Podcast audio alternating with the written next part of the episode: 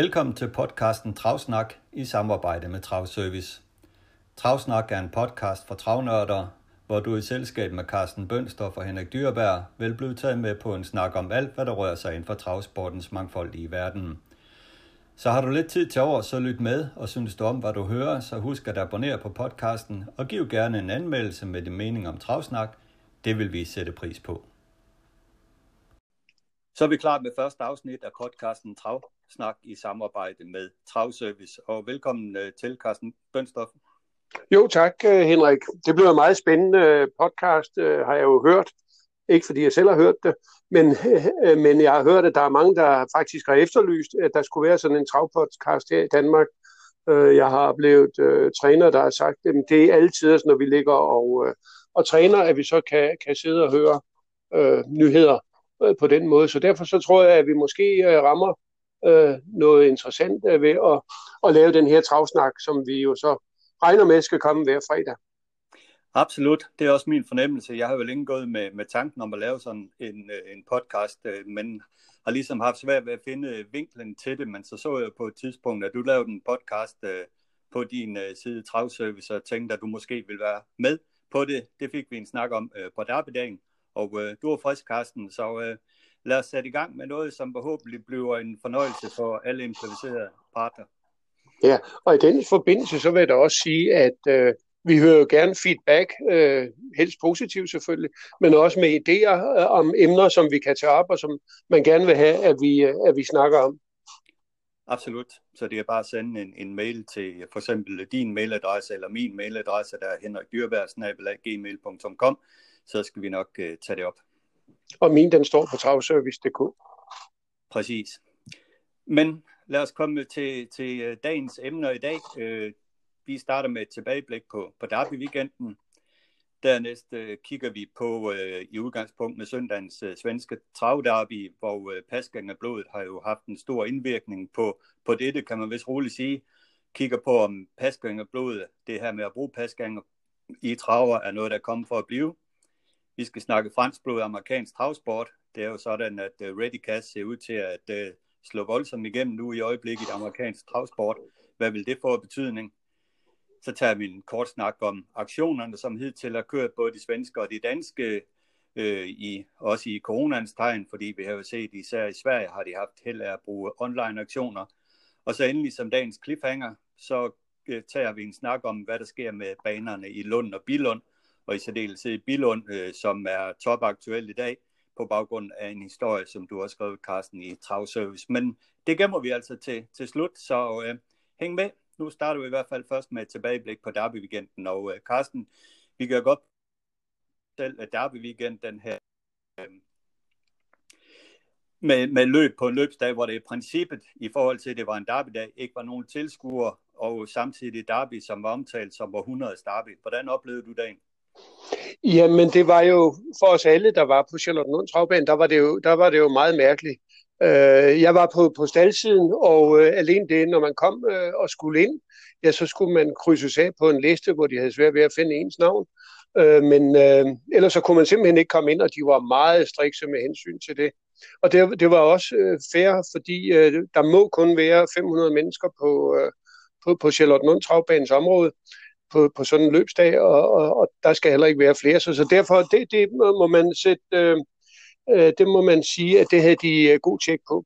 Men det var jo så noget anderledes noget at være på staldsiden og se løbene. Men jeg vil sige, stemningen var faktisk god, og når derbyfeltet passerede os på staldsiden, ja, så klappede folk og hude, så det var stemningen var der faktisk, selvom der ikke var så mange.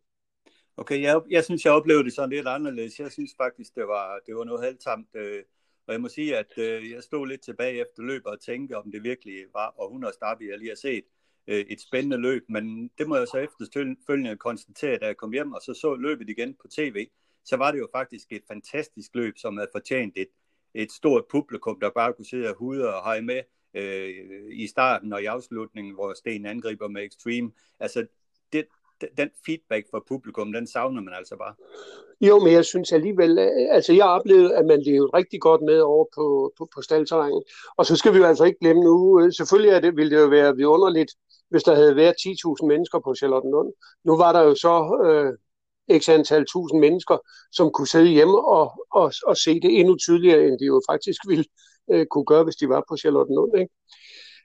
Så, men det er rigtig stemningen generelt på staldsiden var der ikke som på en derbydag. Normalt på en derbydag er der jo der kan man jo dårligt komme frem på staldterrænet, og der er udstillinger for foderfirmaer og trailere og alt sådan noget. Det manglede der jo totalt i år, men jeg vil sige, selve stemningen under derby, den synes jeg nu den var god. Okay. Men i selve derbyet blev jo et fantastisk løb, og især starten jo blev meget udslagsgivende, som jeg ser det.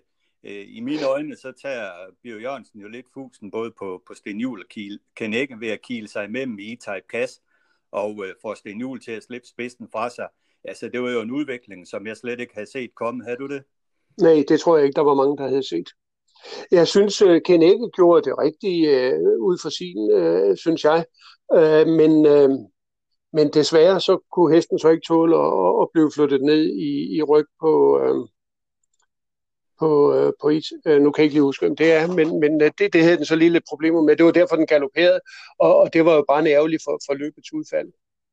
Jamen, det var det der i hvert fald. Men jeg synes nok, nu vil vi lige tage en kort snak om Empire. Så synes jeg, at jeg havde bemærket i derbyprøven. Altså, det er jo ikke en hest, der fungerer særlig godt travmæssigt i langsomt tempo. Det er en hest, der fungerer bedst, når den kommer op i fart. Og jeg noterer mig i hvert fald, at den lige inden den galopperer, begynder at fuske med travet. Så ja, i min verden var Empire en hest, der havde lidt problemer på dagen. Ja, jeg har siddet og set det et par gange på video. Jeg synes ikke, jeg helt kan følge dig. Men sådan kan vi jo have forskellige oplevelser. Men når det så er sagt, så bagefter leverede den jo en okay præstation. Men man må jo sige, at det var så den rigtige, der vandt løbet, og det var jo fantastisk godt kørt af Sten Juel, at han formår at få sig bakket fri nede i opløbssvinget. Altså, det var stjernekørsel. Det var det, ja, men det var jo også heldigt, fordi det hul kommer jo kun, fordi Jeppe Juhl tror på sejren med Erik Deil. Han vælger at gå til angreb ind i sidste sving for at komme hurtigt forbi Empire, og det giver jo hul til Sten. Han kan komme ud til angreb. Ja, helt klart. Helt klart. Ja, men derfor skal Sten jo alligevel have cadeau for, at han udnytter chancen, fordi han kunne måske også godt bare have blevet... Der var dem, der måske var blevet siddende ind i ryg, i stedet for at trække bagam, som han nu gjorde, ikke? Absolut. Og det begyndte han jo på i god tid.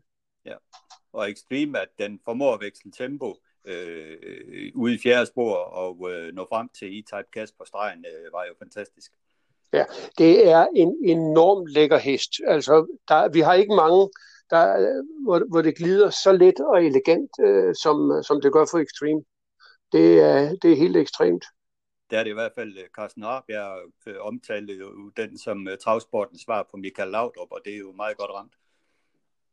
Ja, det er det nok. Det synes jeg. Men jeg fornemmede også klart på Sten Juel i sejrsinterviewet, at de tre gange Sten Madsen forsøgte at komme ind på løbsafviklingen, så undvig Sten med at snakke om det, fordi man kunne godt fornemme på ham, at det var absolut ikke hans indledende taktik at slippe spidsen fra sig, men jeg tror simpelthen, han blev overrasket af Bjørn Jørgensen, og på den måde så overgiver han jo også løbet til Biver, og sidder i sækken med Extreme. Ja, det kan du have ret i. Men et spændende løb blev det, og man skal jo ikke tage fejl af Sten Juel. Han er 70 år, netop fyldt 70 år, en fantastisk træner. 10 derbysejre, hvor han selv har kørt de 9. og havde også tredje hesten over mål i Enjoy the Game. Det er en uhyggelig mand, vi har her i travsport. Helt utroligt. Helt utroligt. Og så mange år, han har været på top, ikke? Men det er jo meget pudsigt, fordi Sten er 70 år. Pekka Korpi vinder så det finske travderby i lørdags. Og næste weekend... Ja, Pekka Korpi er 71 år. Nej, han fylder, han er 71 i november. Okay. Men 71 år, det er Heinz Wevering, og han kan vinde det tyske derby her den 20. september.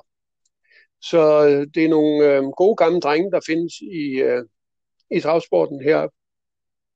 Ja, det skal man love for, og det er jo også en af travsportens fantastiske styrker, at om man er 16 år eller 70 år, bare man er dygtig nok, så kan man være med, hvor det sker. Ja.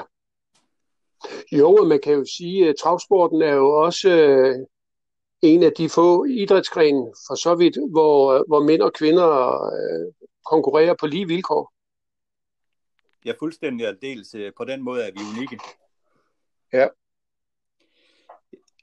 Carsten, jeg var inde og kigge lidt på afstamningerne på de her tre første hester og mål, og ser man på deres afstamninger, så er det jo ikke nogen tilfældighed, at de er blevet gode. Hvis du ser på Extreme, så er den efter Chocolatier. Han er en Credit Winner hingst, og han er faldet efter American Winner, Credit Winner. American Winner er jo mine papirer en af de mest betydende avlshingste, vi har. Ja, men jeg vil jo sige, Chocolatier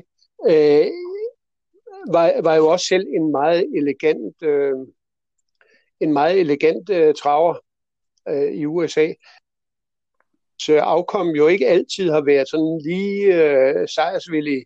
Og det gælder jo generelt også for afkom efter Credit Winner. Dem synes jeg ikke. De er ikke altid, de har puttet sig sådan lige godt til, men de holder lang tid. Det gjorde Credit Winner også selv som vedløber. Han var heller ikke nogen sejrshest.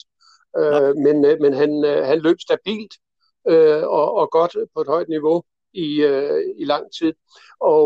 Og det synes jeg, det kendetegner jo lidt Chocolatier. Men nu er der jo så også det sådan en hest, som René Kjær kører for Morten Jule. Something Fishy, det er også en Chocolatier. Det er også en Chocolatier, og det er eddermame en, jeg undskyld udtrykket, men det er altså en hård hund. Ja, velstalt. Ja, det er det. Og for jeg må sige, Chocolatier har ikke været min favorithængst på noget tidspunkt, og slet ikke Credit Winner heller. Men derfor må man jo alligevel anerkende, at de har lavet gode afkom. Ikke? American Winner har vel aldrig fået den kredit generelt, som han måske skulle have haft. Nej, men måske ser vi også positivt på ham, fordi han jo er far til Viking Kroner, så dermed linjebilleder bygger i Sverige. Ja. Han stod jo på Hanover Shoe Farm lige efter han gik i avlen, og der kom jo så også nogle gode afkom, men sidenhen så tog ejeren den jo hjem, og han er ikke så vellidt, eller var ikke så vellidt i amerikansk travsport, og så stod den ude ved Pittsburgh i Pennsylvania, før der rigtig kom gang i travsporten i Pennsylvania, så derfor fik den jo ikke ret mange hopper, og slet ikke så gode hopper i mange år. Vi skal også huske, at American Winner er far til Golden Globe, der jo er far til derbyvinderen Nicely Laird. Ja, så det har fungeret godt i. Absolut. Men Chocolatiers mor, den her Mabel Frosting, hun er mor til Galadream, og dermed er Galadream er mor til far Patrick og Pastor Stevens, så det er jo en guldrandet papir, den har Chocolatier. Det må man sige. Kigger man på moren til Extreme, så hedder hun Switchwatch, og hun er faldet efter From Above, og From Above, han er jo Sutsut hengst efter Neville Pride og Pasking og Hoppen Gladrack, så der har vi jo det berømte Pasking i blodet, Carsten. Ja, det var jo et sats, som Menhammer gjorde for mange år siden, at få fat i Sutsut til svensk avl, og det må man jo sige, det slog jo faktisk godt igennem med mange hårde heste, ikke? Absolut. Sugin som den bedste selvfølgelig, men et hav af stjerneheste. Det var hårde heste.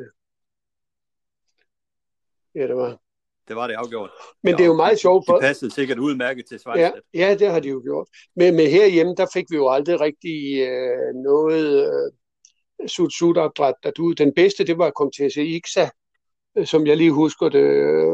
Det var nogle dejlige hop. Ja, dengang var der jo heller ikke, der var heller ikke noget, der hed Frossen Sæd, da den virkede i avlen. Så hopperne skulle jo til Menhammer for at møde Sutsut, så det var nok derfor, der ikke kom så mange danskere afkom efter ham. Det kan sagtens være, det var sådan.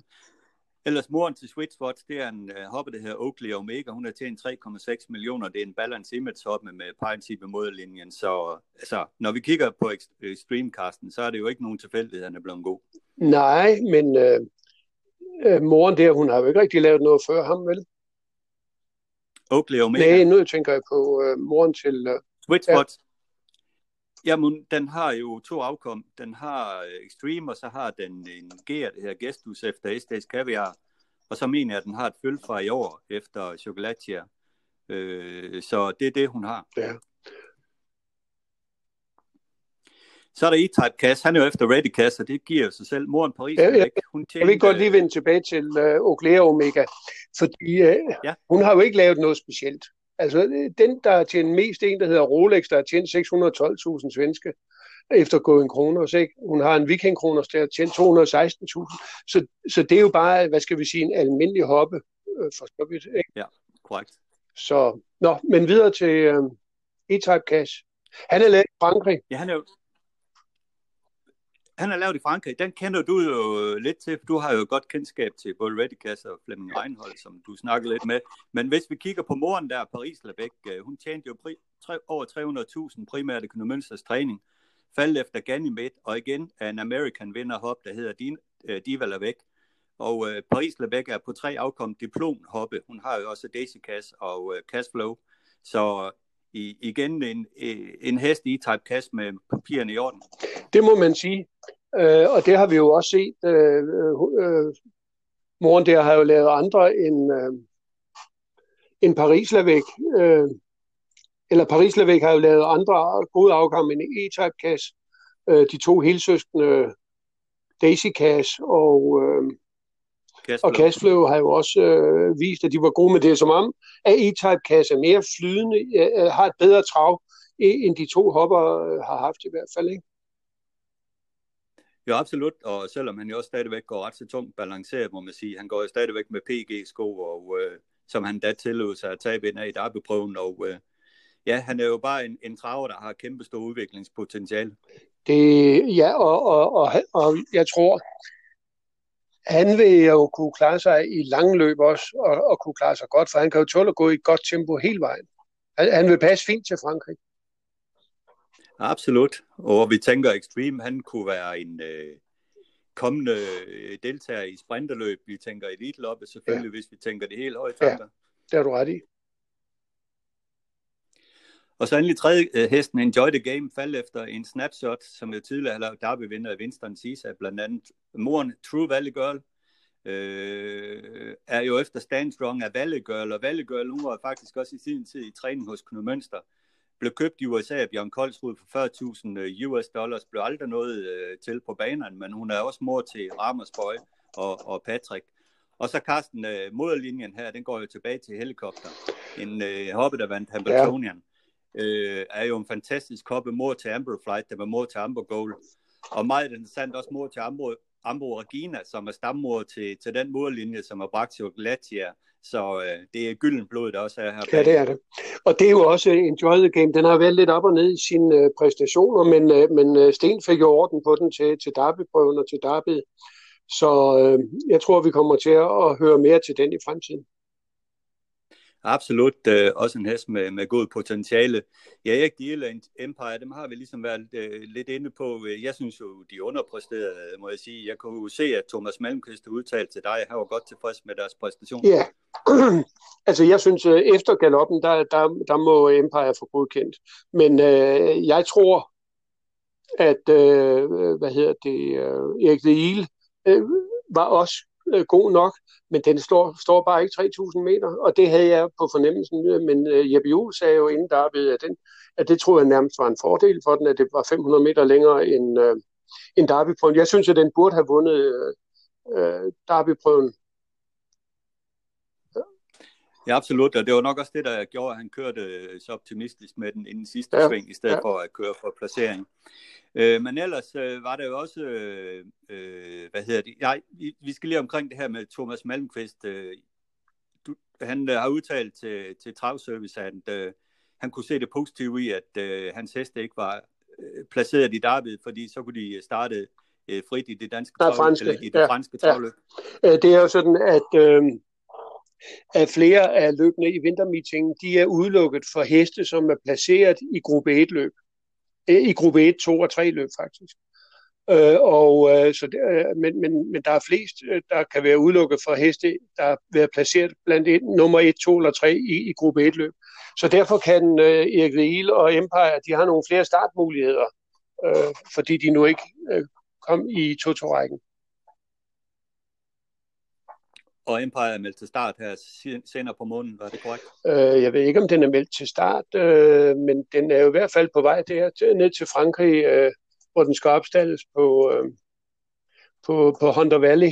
Det er et fantastisk sted. Jeg var dernede i juli måned, og det er virkelig et hestenes paradis, og også for mennesker, ikke? Og selvfølgelig, når man så er der sådan en rigtig... sådan en rigtig sommerdag, og der er ikke en vind, der rører, så er det hele ikke, så er det bare så flot. Nu? Ja, jeg kunne forestille mig, at det var en stor oplevelse, og vi kunne også notere, at Malmqvist vil til at træffe ned i Sverige og satse mere på Frankrig. Ja, ikke? Det vil han. Jeg kan i øvrigt for lige at holde fast i Empire, så er jeg lige inde og kigge nu her. Han er faktisk meldt den 20. september på Vincennes. Så... Og så kan vi kan i hvert fald udelukke ham med Aalborg Store Pris. Ja, det er helt sikkert. Der kommer han ikke, og Erik Deil har slet ikke været meldt, så nu skal jeg se, om den er meldt. Den er meldt, ja, de er meldt begge to i samme løb den 20. i 9. på Vincennes. Okay. Spændende. Og det er et 2700 meter løb. Men ved du hvad? Jo, Erik Deil står der, og der står 18 heste lige for øjeblikket, så de er sikre på at komme til start. Ja, men så må vi jo notere den dato i vores kalender og følge med den. Ja. Dag. Er det mere, vi skal tage med fra derbyet, Carsten? Og vi kan jo også tale om hoppedarbyet, hvis det skulle være. Fordi det var også en fin vinder, vi havde her. Det var det afgjort. Det var egentlig Mine Moe, som vandt en meget let sejr for Flemming Jensen. En hoppe, som han jo selv omtaler som værende meget stærk, men har tekniske problemer. Men i hvert fald en hest, som på dagen gik fejlfri og var stor. Ja, det må man sige. Og hvor er det dejligt, bare skal tale om hende nu, fordi når jeg skal skrive om hende på Travservice, så går det går galt. Det er meget sjældent, jeg kan skrive det, men heldigvis har jeg en stavekontrol i Word. Så det bliver rigtigt, når det kommer ud til læserne, men det er et dumt ord at skal sidde og skrive. Fuldstændig enig. Hun er meget svær at skrive, og jeg tester også fejl talrige gange, når jeg skal sidde og skrive hendes navn, som jeg blandt andet gjorde derby lørdag, men hun er jo faldet efter Vesterbro Prestige, som jo er en helt speciel avlseng, som vi ikke får at se flere afkom fra. Det gør vi ikke, nej. Men vi kan jo stadigvæk få en klassisk vinder måske at se efter ham, fordi der er jo en lillesøster til Inni Mini Mini Mo, der hedder Fewer of a Kind. Den så vi jo vinde i derby-weekenden også, og sidenhen har den så vundet på jeres ro. Så det bliver lidt spændende. Og så kommer der så også i D-årgangen, der har han også... I H-årgangen er det selvfølgelig. H-årgangen, det er den aller sidste årgang. Der er 2. Hit the Road Jack og Holly Go Lightly. Det er de sidste 2 afkom, der er efter ham. Der er også en ustartet 3-åring, der hedder Francis, som vi ikke har set endnu. Eller så har jo alle hans afkom startet. Det vil sige, der er 5, der har startet.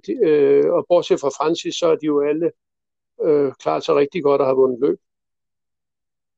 Ja, det er helt fantastisk, Carsten. Er du viden om, hvorfor man egentlig valgte, og hvad det gør ham tilbage? Ja, det var jo et forsøg på...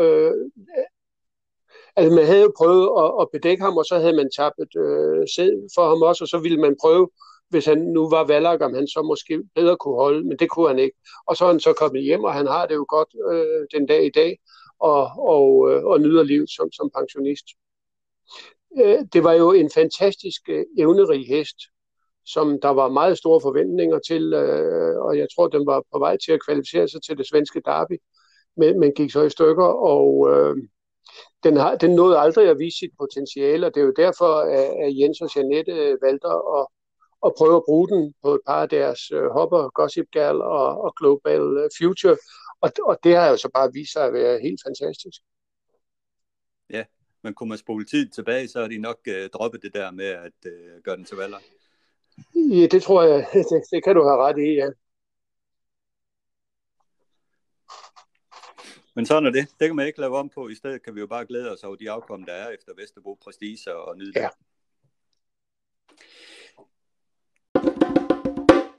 Det var derbyet, det danske derby. Så lad os gå videre til det næste emne. Det er jo pasgængerblodet. Det er jo meget spændende tider i øjeblikket, Carsten, med de her pasgængerblod, der kommer ind i travsporten. Vi har set Gugu Gaga på, er det 25-26 heste i en svensk årgang, lave en svensk derbyvinder, en Hail Mary, en svensk kriterievinder i Power, og By the Book, svensk opdrejningsløbsvinder i samme årgang. Det er jo fuldstændig unikt. I USA har Svanstedt en hest, som hedder Captain Corey. Ja, det hele taget så er Gugu Gaga, det er hængsten i øjeblikket. Ja, det må man sige. Og det er jo en hingst, som jo ikke fik muligheden for at slå igennem i USA, fordi den simpelthen ikke er kommerciel nok. Folk derovre, altså amerikanske opdrættere, i det hele taget det amerikanske køberpublikum, de går efter det sikre, og det sikre, det er Muscle Hill, det er Chapter 7 især, og derfor så tør man ikke satse på afkom efter sådan en hingst som Gugu Gaga, som har en far, som er pacer, og en mor, som hvis afstamning heller ikke er sådan specielt fancy. Og det er jo kun fordi, at det var nogle svenskere, som gik efter Captain Corey sidste år, at den blev så dyr på auktion. Jeg tror, den kostede 150.000. For ellers så tror jeg ikke, altså hvis det bare havde været amerikanere, der skulle købe den, så var den ikke kommet op i de priser der. Eller den pris. Nej, Captain Corey har Svanstedt jo udtalt, at det er hesten, han altid har ledt efter. Og efter man har set den, Carsten, de der 4-5 løb, den er vundet derovre, så må man jo også bare lade sig imponere. Den sidste start vinder den også, og det er vel første gang, hvor jeg har set Svanstedt bare være lidt efter. Ja, der må den lige være lidt efter den for at fange en staldkammeraten der. Ja, i det hele taget Svanstedts toåringer i år. Southwind Tyrion, Captain Corey og andre. Det ser vildt ud. Nu bliver det jo spændende, om de kommer til at mødes.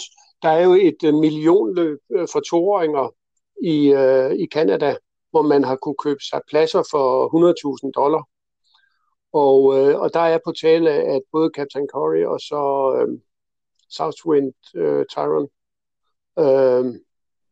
kan komme til start der, hvor de så kommer til at møde hinanden første gang, ikke? Men det er ikke afgjort endnu. Ja.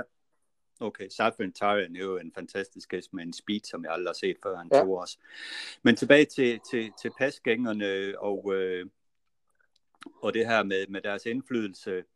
Det var jo ikke bare Gugu Gaga, vi så i et svenske derby. Anden hesten, Don Fanucci-sæt, har jo også en pasgænger-mor. Ja, den er jo faktisk endnu tættere. Den er jo endnu tættere på en pasgænger end Hail Mary jo egentlig taget af, ikke? Ja. Så det er jo noget, der tyder på, at det er kommet for at blive det her pasgængerblod nu. Ja, det tror jeg, og jeg tror også, det er meget klogt for avlen, fordi vi er jo ved at avle os ind i Muscle Hill Valley Victory-linjen, eller Garland Lobel kvæg, Andor Hall, Conway Hall og Angus Hall. Så derfor så tror jeg, det er rigtig godt for hele sporten, at vi får noget pasgængerblod ind, også med noget fart, og også normalt så er de der pasgænger også lidt mere robuste end jeg synes, de er lidt stærkere bygget end travene. Jeg synes, vores traver nu her, de er ikke så store, som de var i gamle dage, synes jeg. Nej, de har nok brug for det der eksteriørmæssige styrke, som man kan få fra pasgængere. Jeg kan også notere mig, at vi har set afkom fungere rigtig godt for Robert Berg og Båd og Svanstedt. Og jeg tror ikke, det er nogen tilfældighed, for det er jo træner, der er kendt for at træne med styrke, og det er jo også træner, der ikke er bange for at balancere deres heste tungt. Og sådan en trav med pasgænger både i sig, den skal vel givetvis have godt med balance på sig for at holde sig i stand. Ja, og den skal have noget stærk muskulatur nok, ikke? Fordi den ikke er født med den samme teknik, som Muscle Hill kom der. Ja, præcis. De har ikke det atletiske der fra Muscle Hill. De kan jo trave med det samme, de kommer ud af moren jo. Men jeg tror, at vi vil se det mere her i Europa, end vi vil se i USA, fordi de amerikanske trænere vil jo helst have det så let som muligt. Altså, der skal ikke være for store udfordringer til at få dem til at trave. Det er jo kun de svenske trænere derovre, man kan formode, som måske vil forsøge med trav. Pacer-afkom, ja. Men jeg tror ikke, at sådan en som Ron Burke, den meget, meget store træner, der lige har vundet sejr nummer 11.000, at han vil være blandt dem, der vil forsøge med sådan nogle krydsninger der. Og igen det, så har vi hele det kommercielle aspekt. Er der nogen, der tør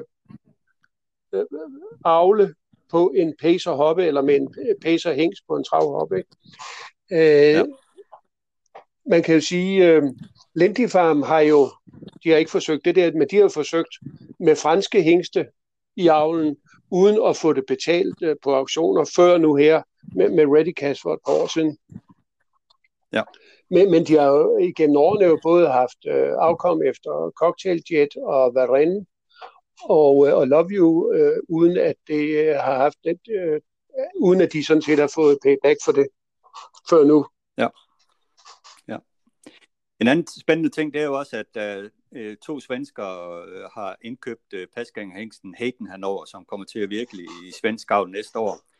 Den har jo lidt traverblod i sig bag under Noble Victory, Never Pride og en hoppe, der faldt efter Never Pride og Pompanette. Og Pompanette, det var jo en af de store stamhommer, som har givet masser af kanonheste til Stanley Dancer blandt andet. Så den her Hayden Hanover, den bliver spændende. Ja, det gør den da helt sikkert.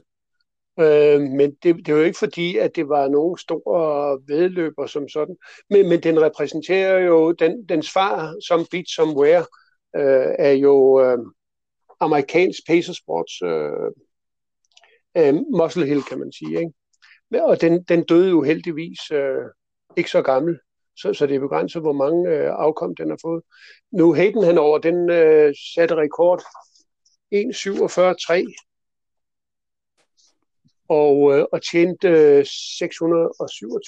og hvis nu jeg lige kunne finde min omregningstabel, så kunne jeg jo fortælle... Ja, det ville være dejligt, Carsten. Så kunne jeg også fortælle, at den har jeg her, at 1.47.3, det er 1.06.9 som vinderrekord, ikke? Ja. Ja, den har løbet 1.47 som placeret på en mejlbane. Og 1.47, det er 1.065. Så det er jo en meget hurtig herre. Det må man sige. Ja. Absolut. Og jeg har også set, at på den her Åby Mix-sales-aktion, som snart kommer, der er to play med Pasking og Blå Isa. Der er et afkom efter Ridley Express af Blikstra, som var en Pasking og hop på Åke Svanstedt, der tjener 800.000 i USA. Og så er der en halvbror til Don Fanucci-sæt med SDS Caviar, som var moren til Don Fanucci-sæt her, Kiss by West. Så må ikke de to afkom, de får lidt ekstra opmærksomhed. Jo, det er jo så en helsøster der til Don Fanucci. Og hvad hedder... Nej, det er det jo ikke. Det var efter Caviar. Ja, trekvartsøster i blodet. Trekvartsøster. Ja. Og det er jo interessant, fordi den er jo født op i Skagen ved Team Nørbak, som jo har leaset moren der, og har fået et par afkom, eller Norge får 3 afkom på den, tror jeg det er. Og så skal den tilbage til Global Farm, der ejer den til næste år. Okay. Det er jo også Global Farm, der faktisk er en af de to, der har købt Hayden Hanover. Ja. Og for lige at vende tilbage til Hayden Hanover, så er han det bedste afkom efter sin mor, der hedder Hanna Hanover. Og han kostede som åring blot 85.000. Så det var ikke, fordi det var galt. Nej. Jeg kom til at spekulere på, kan pacerhængst kors til svensk avl? Det må den jo kunne, siden de har købt. Ja, fordi det er jo... men den får nok ikke så mange point for sine vedløbsresultater. Men ellers så er det jo eksteriør og... afstamning og dyrlægemæssig skik, ikke? Men det er da faktisk et ret interessant spørgsmål, ja. Kan den kores? Ja, det er jo det. Altså, der må jo være nogle regler, om det skal være en hingst, der er traver på. Ja. Ja, men det må man formode, man har undersøgt, siden man har købt det. Ja, men under alle omstændigheder kan de jo fremstille den, og så kan den bruges til avl. Fordi jeg ved ikke, hvor mange der... Til egne hopper så? Nej. Bare det, altså en hingst kan jo bruges til avl, bare det, den er fremstillet, så kan afkom efter dem blive optaget i stambogen. Så kan der så være nogle regler med, om de kan være godkendte til at starte i avlsløb. Det må jeg indrømme, den ved jeg ikke lige, men man kan sagtens bruge, udover, den kan sagtens bruge kommercielt. Det er bare det, den har været fremstillet. Der er jo nogle kapitler, der bliver fremstillet en gang imellem det år, hvor man siger, hvad har de gang i der, ikke? Og det er jo for at få dem, for at de kan komme med ind i stambogen. Ja. Men vi kan jo godt konkludere i hvert fald i Paskingerblodet, i hvert fald i Sverige, og sikkert også med tiden i Danmark, det vil få stor indflydelse på travsporten. Ja, det vil jeg tro. Men nu skal vi jo ikke glemme, at nu Don Fanucci-sæt, som jo er den, der er tættest på med moren, at der har jo været flere afkom efter pacerhopper i Sverige, og han er så bare den klart bedste. Og vi kan jo også sige, Gugu Gaga, den havde så nogen 20 afkom i den her 4-årsårgang. Men de her, de har jo klart skilt sig ud. Nummer 4 har tjent, den er 5 år, den har tjent 959.000. Så er der Usain Tøl, der var med i Derby, den har tjent 689.000. Og så kommer det ellers ned med 264.000 på de andre og ned efter. Så den har lavet nogle stjerner. Men vi skal jo nok lige se også, at der kommer nogen i de følgende årgange. Ja, men nu bliver den i hvert fald fuldtegnet med 1.500 hopper her de næste par sæsoner. Ja, og... Så må ikke, der kommer til at ske en masse. Jo, og den får nok måske også bedre hopper, end den har fået hidtil. Og herhjemme har den jo været helt fantastisk. Godt besøg, den har bedækket 59.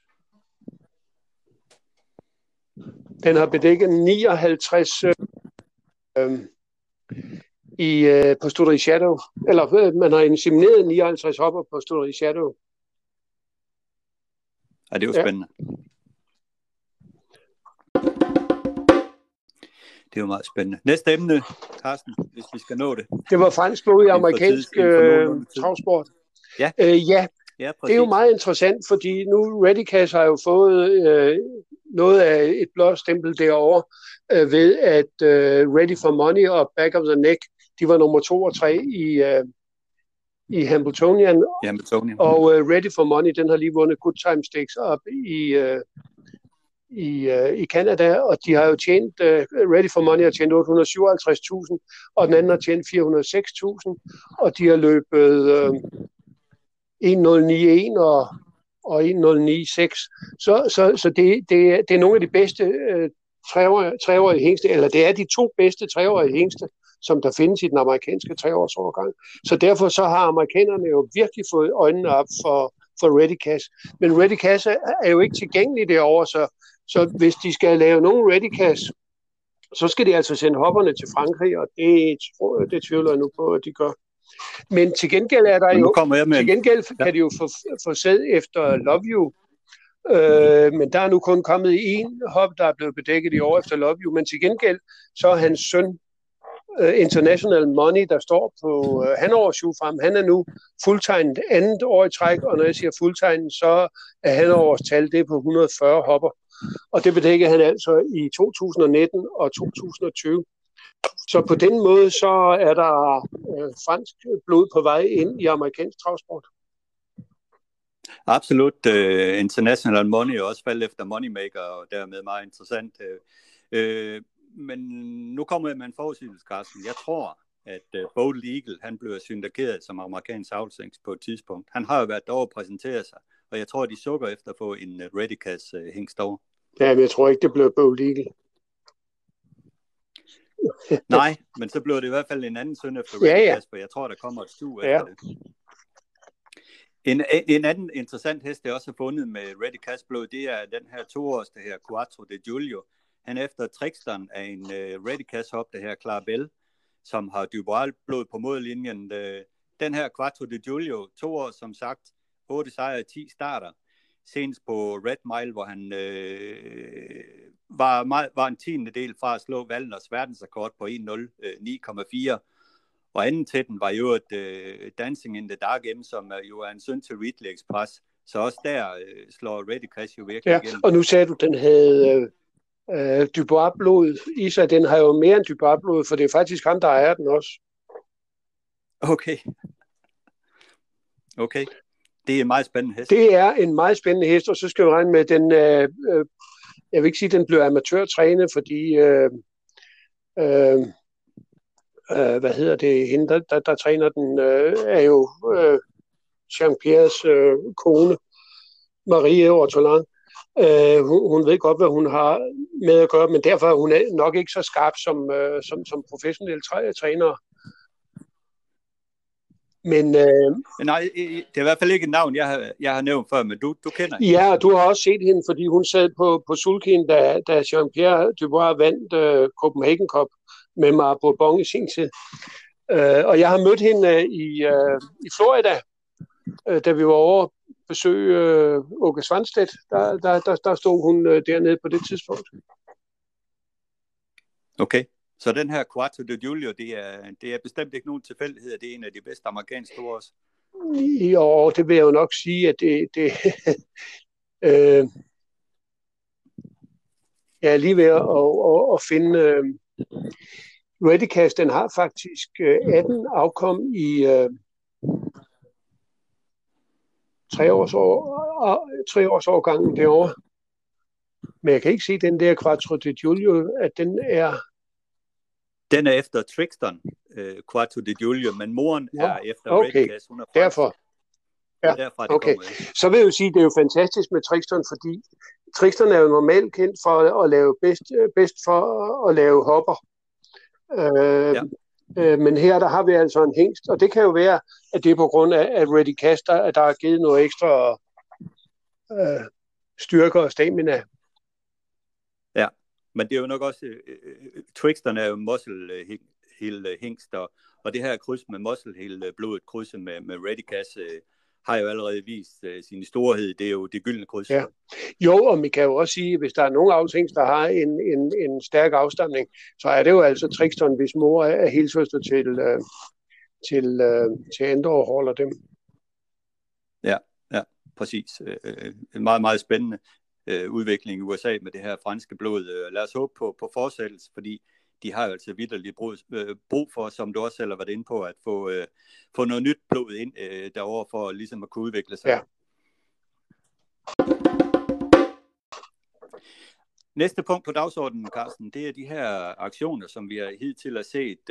Og kvad coronaen, så har man i Sverige forsøgt sig med nogle online aktioner med rimelig god held, synes jeg. Hvad synes du? Jamen, også fra, at der har været tekniske problemer, og det er der jo gerne, når man prøver noget nyt, så er det jo gået godt nok. Men jeg tror, det kræver jo en større forberedelse af trænerne eller af køberne, som skal ud og se, hvis de i hvert fald er seriøse nok, der skal ud og se åringerne.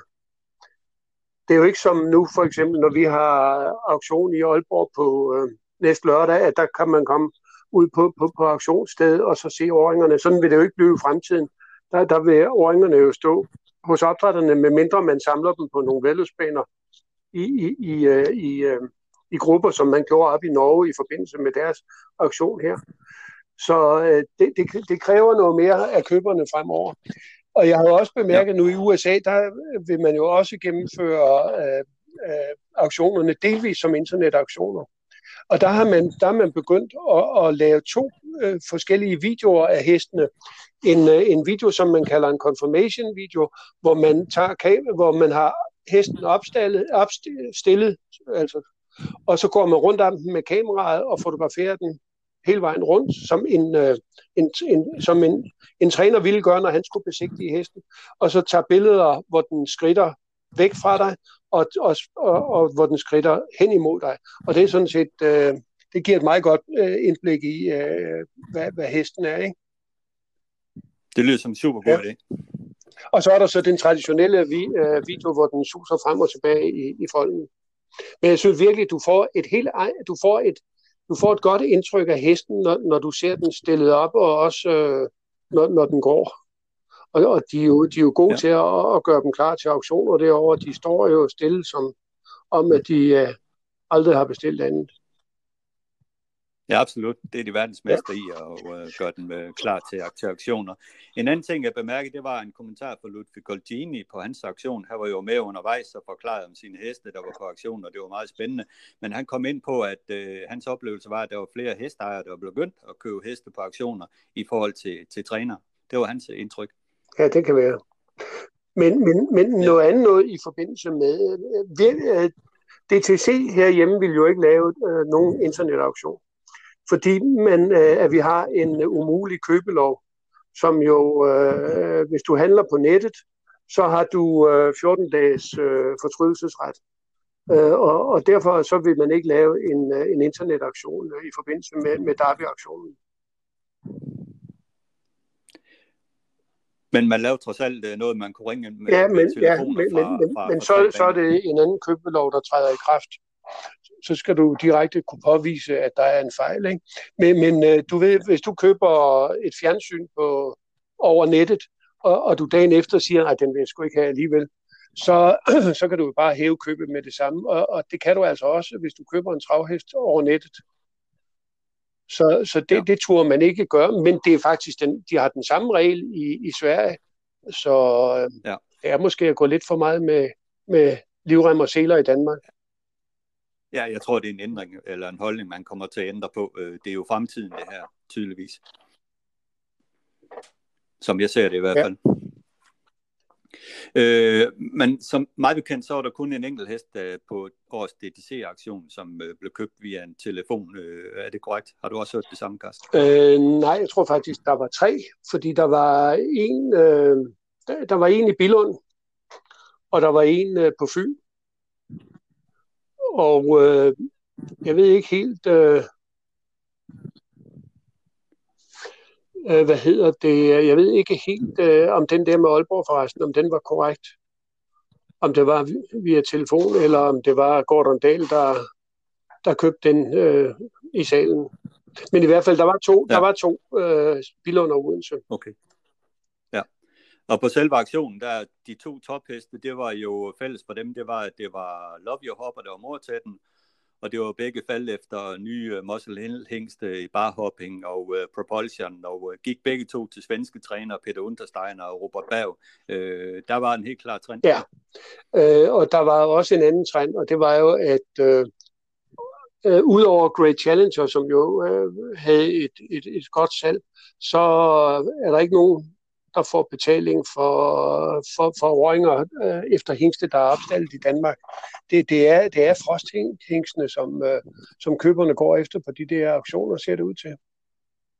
Ja, der var jo en ny hingst i Muscle Hill-hingsten, Dominion Shadow, Beach, som havde fire afkom på auktionen, som ikke rigtig kom op i nogle priser, selvom det var en førsteårsængst. Ja, og det samme var jo tilfældet med afkom efter en snapshot. Og det har jo, men det har jo faktisk, det er jo måske ikke lige nu en trend, fordi hvis vi går tilbage, så Carmody Lobel, der jo var champion hingst flere år, når han havde afkom på auktionen i sin tid, så kostede de heller ikke noget, der var ikke interesse for at købe dem der. Og det er lidt mærkeligt, ikke?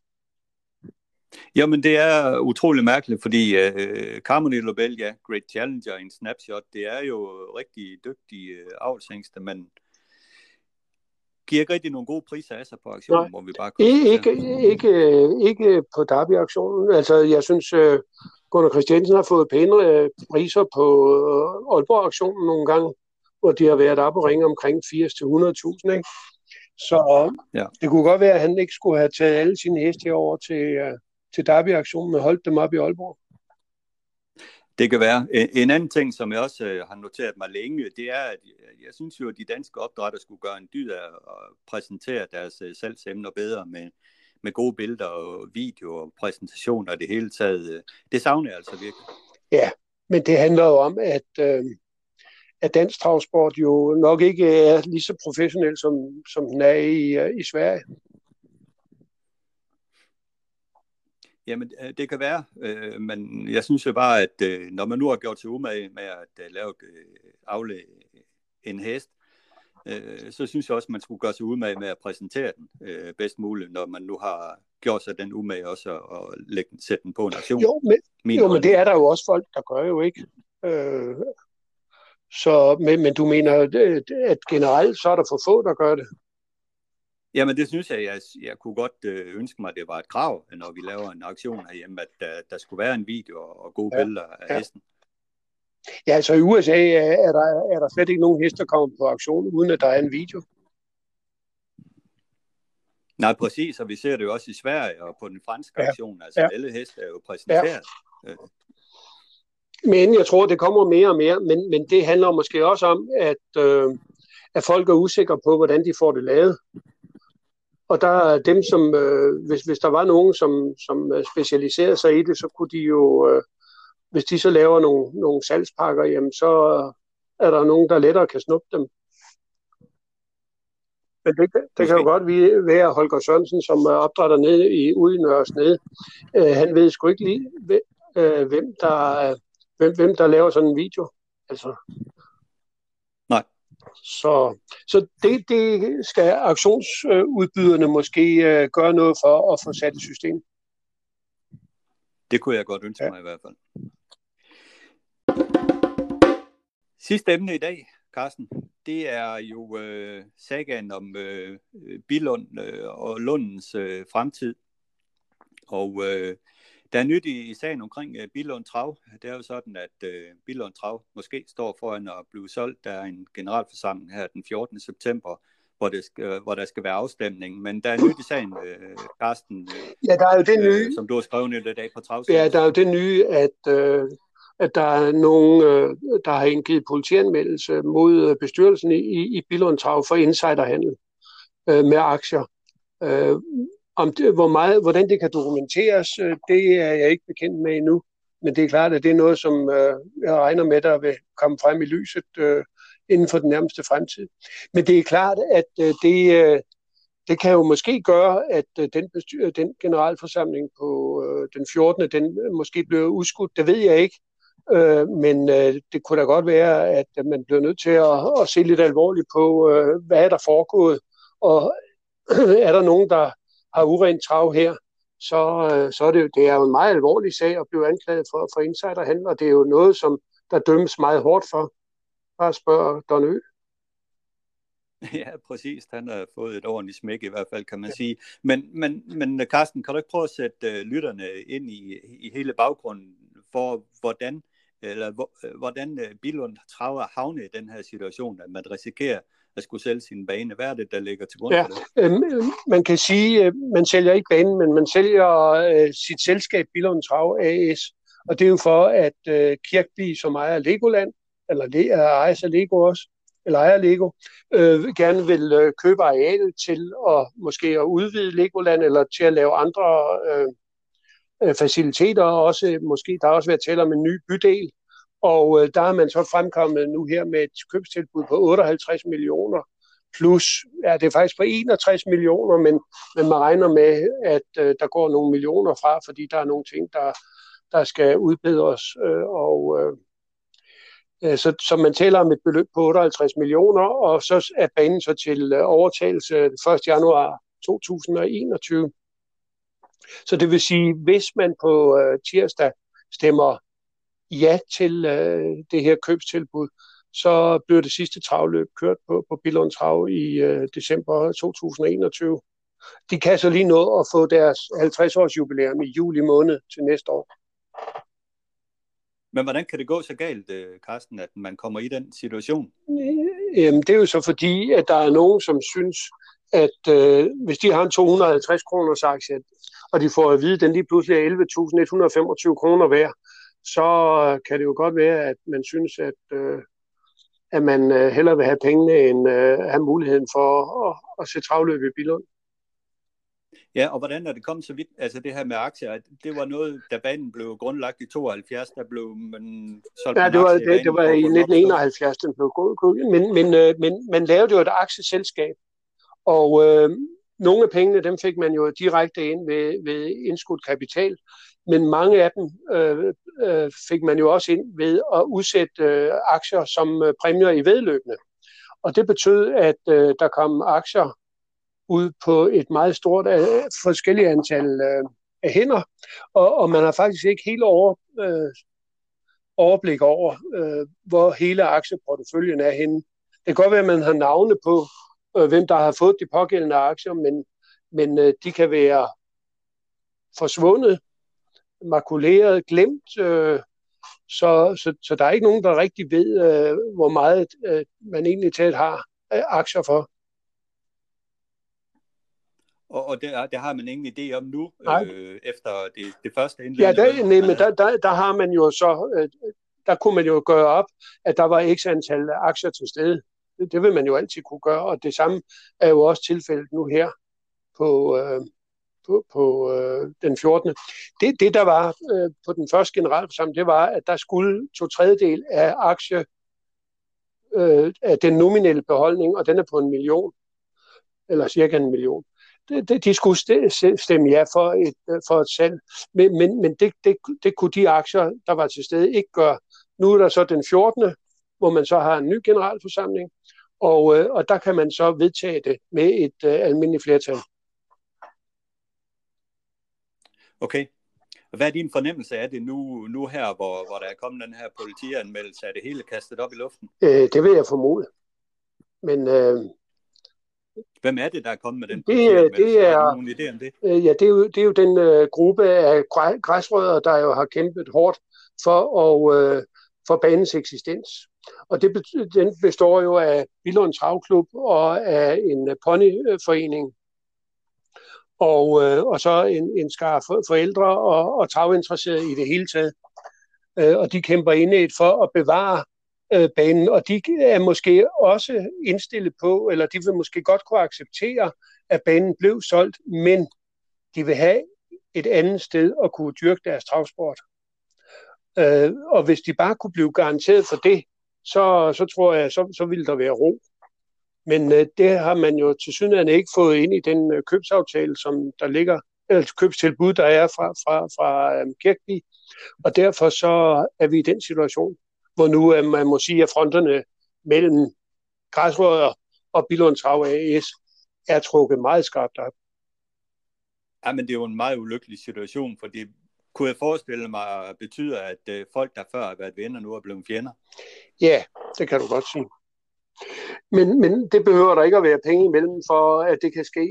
For hvis vi springer til den anden bane, som der er lidt salgstanker om, nemlig Charlottenlund Travbane, der er jo ikke nogen, i og med at det er en selvejende institution med medlemmer, så er der jo ikke nogen, der har økonomisk vinding ud af, at Charlottenlund Travbane bliver solgt for 1 milliard.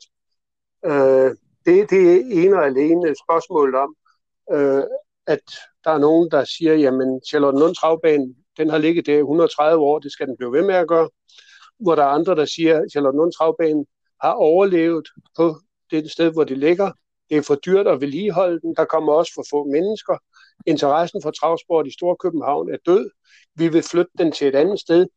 Skabe en ny grobund for travsporten på Sjælland, i Storkøbenhavnske område. Og lave et træningscenter i forbindelse med en ny væddeløbsbane. Og det skaber splid også, sådan nogle tanker. Absolut, Carsten. Jeg vil læse noget op for dig. Jeg har lavet et udklip fra et læserbrev, som en medlem af SF i kommunalrådet derovre har indsendt i et af de lokale aviser. Hun skriver, at travsportens økonomi er vist ikke helt god. Men hvis travsporten ikke kan klare sig økonomisk på landets førende travbane gennem 130 år, så forekommer det umiddelbart svært at forestille sig, at det i højere grad skulle blive tilfældet med en anden placering af banen. Ja. Det er vel også et interessant sted. Jo, men en af grundene til, at Charlottenlund Travbane er i problemer, det er, man har en del udlejningsaftaler, lejeaftaler, som man faktisk ikke må have. Ifølge lokalplanen, så må der kun lejes ud til virksomheder, som har direkte relation til travsport. Og der har man altså haft tøjfirmaer, man har haft andre. Vi har haft en reklameavis, og der har været flere forskellige firmaer, som slet ikke har nogen relation til travsport. Og det er altså en millionindtægt i leje, som man går glip af, hvis Gentofte Kommune lige pludselig nu siger, I må ikke ifølge lokalplanen have disse lejre. Det er den ene side. Den anden side er jo så det kæmpe store renoveringsefterslæb, der er. Den grønne kongetribune er jo livsfarlig nærmest. Og skal den restaureres, så taler vi måske 20 millioner. Stallene har det heller ikke for godt. Den store tribune fra 1955, men betongen er nogle steder, den har haft sine problemer også, der er blevet lappet på den undervejs. Men der er enorme vedligeholdelsesomkostninger til noget, som blev bygget efter datidens forhold passende, men som jo er alt for stort nu. Og desuden så mangler vi jo liv på Charlottenlund Travbane til hverdag. For 25 år siden, der var Charlottenlund Travbane, eller 30 år siden skal vi nok tilbage endda, der var Charlottenlund Travbanens staldterræn. Det var jo en landsby i byen. Det summede af liv hele ugen, og om lørdagen var der gang i den, hvor folk de kom og så deres heste og sådan. I dag er det dødt. Ja. Jamen, det kan jeg levende forestille mig. Hører jeg dig tale for, Carsten, at du gerne så en travbane, en Københavns travbane ligge et andet sted end i Gentofte? Ja. Helt klart. Jeg tror virkelig, at travsporten placeret et nyt sted kan få en renaissance. Fordi når du starter noget nyt et sted, så vil der være opmærksomhed omkring det. Hvis du så samtidig kan lave et træningscenter, hvor du så kan få nye trænere til Charlottenlund, for det mangler banen jo virkelig, så er det jo også godt. Og desuden så vil du måske også kunne lave et kombineret setup med ridesport. Ridesporten på Sjælland, de kunne jo godt have brug for et nationalt ridecenter som Vilhelmsborg. Det kunne man, hvis man kunne få det med ind og lave et kæmpe hestecenter med traver og ridning. Vi får ikke galopperne til at flytte fra Klampenborg. Så tror jeg, at det virkelig kunne være et plus. Jamen, det er spændende. Jeg kan sagtens følge dine tanker, men du og jeg ved også godt, at der er problemer i det. Der er bevaringsværdige bygninger, der er en lokalplan, der skal gå op i en højere enhed, og der er en frygtelig masse mennesker, som elsker sit Lund. Ja, men jeg tror, at fra kommunens side er der interesse i at få lavet en ny lokalplan, hvor Charlottenlund Travbane udfases over en årrække. Det er spændende. Det er meget spændende. Det er en spændende tid. Ja. Hvad er din fornemmelse sådan? Hvad er holdningen? Er det 50-50 blandt medlemmerne i travselskabet? Ja, det er nok 50-50. Okay. Og så står jeg også foran og skal ansætte endnu en ny direktør. Ja, jeg ved ikke, hvad nummer det er i rækken efter Carl Andersen. Det er jo utroligt, at det danske travselskab... Jeg er ikke nok på hænderne. Jeg tror endda, at vi skal bruge begge vores hænder for at kunne tælle antallet af direktører siden Carl Andersen. Og når man så tænker på, at det danske travselskab havde 4 direktører frem til 1988, hvor Carl Andersen kom over i Centralforbundet. Der var 4 direktører, og så siden der, jamen så og op mod 20. Ja, det er rigtigt. Men det har vist sig at være en utrolig svær stilling at bemestre. Hvilke egenskaber skal den optimale direktør på en travbane på Lund have? Evnen til at kunne tælle med alle. Ja. Skal det være en travmand? Ja. Det synes jeg, historien har vist. Vil jeg sige, den eneste, i hvert fald skal vedkommende have noget travindsigt. Den eneste, der, som jeg synes, at de direktører, der kom, som kunne noget, det var Svend Petersen, som jo kom fra et benzinselskab der. Han kunne sælge nogle sponsorer, han havde et godt netværk. Og Men selvfølgelig så har der også været kvaliteter hos nogle af de andre direktører. Men generelt så, jamen altså, at de ikke blev der lang tid, det fortæller vel, at det er en vanskelig stilling, men måske også, at man har haft svært ved at finde de rigtige personer. Absolut. Man skal virkelig være god til at løse konflikter på den stilling, og det gælder vel sådan set alle direktører på samtlige danske travbaner. Ja. Sådan er det, Carsten. Vi er i en travsport med mennesker, der har følelser, fordi vi har med dyr at gøre også. Det betyder jo meget. Folk, de brænder for det her. Ja, ikke alene dyr, men nu også Charlottenlund. Der er det veneration fra Charlottenlund Travbane. Absolut, og det samme gælder jo også i Billund. Der er jo også en masse mennesker, der har veneration for Billund, selvom det jo på papiret stadigvæk er en ung bane jo. Ja. Carsten, det var, hvad vi har valgt at bringe den her udgave af Travsnak i samarbejde med Travservice. I næste uge, Carsten, der skal vi kaste et blik på startlisten til Aalborg Store Pris. Vi skal tale Aalborg-aktionen, hvor vi hver sær skal prøve at finde tre skrappe emner til køb. Og så skal vi givetvis også runde Billund Trav. Udviklingen der. Har du andre ting, du tænker på?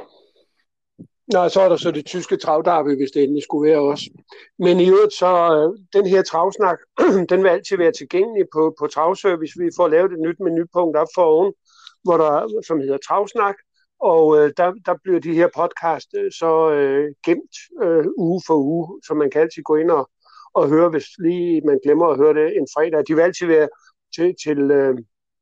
til at kunne downloade eller til at kunne høre fra tidlig fredag morgen. Det er helt perfekt, og podcasten ligger også tilgængelig på alle tilgængelige podcast services, Apples podcast og Spotify og Google og hvad ved jeg. Den kommer ud i det hele. Carsten, det var en fornøjelse den her første gang med Travsnak, og jeg håber også, at I, der lytter med, har synes det var umagen værd at bruge lidt tid sammen med os. Tak for den her gang. Ja, tak for det.